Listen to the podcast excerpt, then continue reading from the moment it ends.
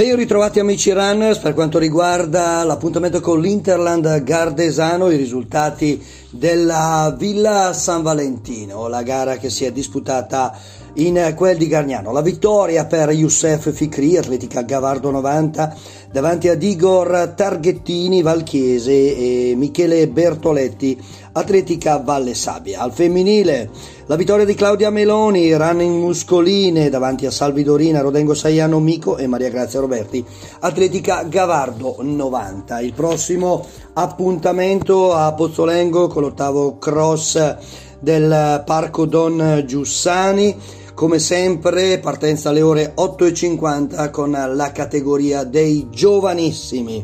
Per il torneo podistico invece ricomincia domenica 16, giro di 9 km, Rendli nel bosco a Nuvolento. Anche per oggi è tutto, buona corsa a tutti!